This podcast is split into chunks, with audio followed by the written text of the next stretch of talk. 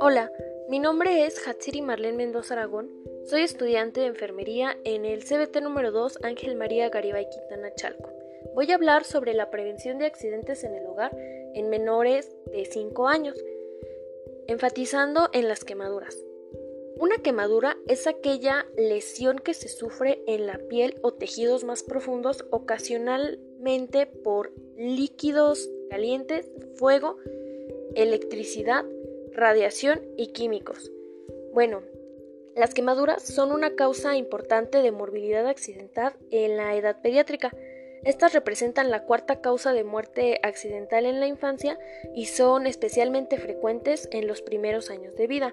Y aunque en la mayoría de ocasiones las quemaduras son superficiales y de poca extensión corporal, en otros casos pueden llegar a afectar mucosas y tejidos más profundos.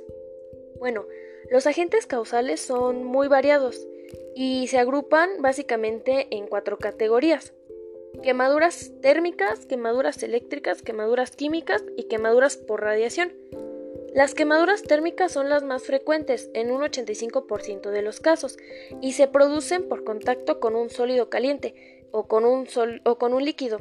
Generalmente el sólido va a provocar una quemadura profunda pero poco extensa y un líquido es al revés, más extensa pero habitualmente menos profunda. Asimismo, se pueden producir quemaduras por fuego, agentes volátiles, cerillas o encendedores. Quemaduras eléctricas. En estas se producen por el paso de la corriente a través del organismo. Son casi siempre las lesiones profundas en las que a diferencia de lo que ocurre en las quemaduras térmicas, el porcentaje de la superficie corporal no es indicativo de daño real existente y puede asociarse a lesiones por electrocución, aunque infrecuentes en un 3%, presentan una elevada morbilidad. En esto se asocia cuando el padre de familia o la madre de familia, incluso los que viven con el pequeño, dejan conectado un toma corriente y no es utilizado. Entonces el pequeño lo lleva a la boca y, se lleva a cabo esta quemadura. Quemaduras químicas. Existen gran cantidad de cáusticos, como lo es el ácido sulfúrico, clorhídrico, entre otros, y álcalis, como la sosa acústica y el amoníaco. Y la mayoría de los casos son producidos por productos de limpieza, ya que las amas de casa tienden a consumir muchos de estos productos para el mantenimiento del hogar y tienden a almacenarlos en diversas botellas o envases que son parecidos a, a, los alimentos. Entonces, como el pequeño a esta edad no logra diferenciar si es un alimento o es un químico, los ingiere y de esa manera se lleva a cabo eh, esa quemadura. Y quemaduras por radiación son las producidas fundamentalmente por los rayos ultravioleta tras las exposiciones solares o por radiaciones ionizantes. En estas, pues es prácticamente cuando utilizan ropa con, con antiinflamable, ya que pues a veces son telas corrosivas. Bueno, los daños que las quemaduras pueden provocar al pequeño van desde un daño funcional, estético, eh, psicológico y provocar la muerte del mismo. Bueno, ahora que sabemos lo que es una quemadura, las causas de la quemadura y los daños que puede provocar una quemadura en, en nuestros pequeños, tenemos que saber proteger y prevenir este tipo de accidentes. Muchas cosas comunes en la casa, como el agua, los alimentos, los enchufes eléctricos, son las causas, como ya lo observamos.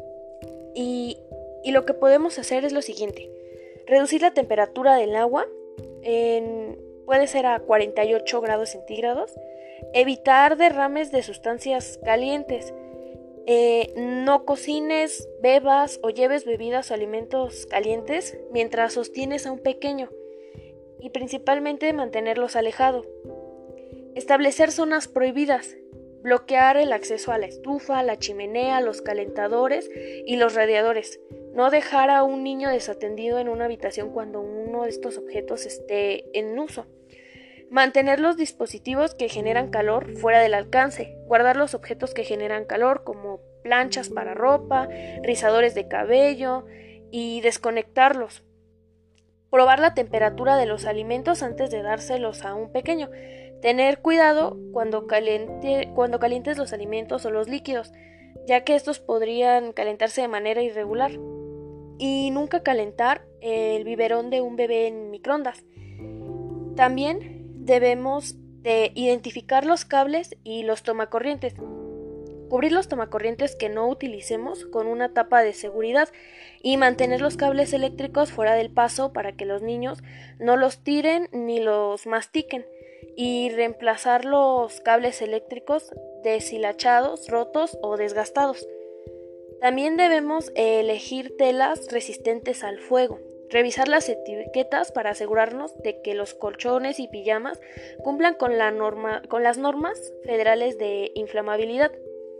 También debemos de prestar atención a las parrillas, los fogones y las fogatas y debemos de ocultar los fósforos y los encendedores, tener cuidado con las velas, tener cuidado con los cigarros, usar los calentadores de forma inteligente, almacenar los productos inflamables o aquellos químicos pero en su envase original para que así el pequeño no pueda ingerirlos pensando que es un alimento. Sabemos que el tener niños en el hogar y aún menores de 5 años es un riesgo porque pueden sufrir accidentes de todo tipo. Pero las quemaduras son la cuarta causa más importante de morbilidad y es por ello que debemos de estar al tanto y prevenirlas para evitarles un daño que puede ser desde un daño funcional hasta cobrar la muerte del pequeño. Gracias.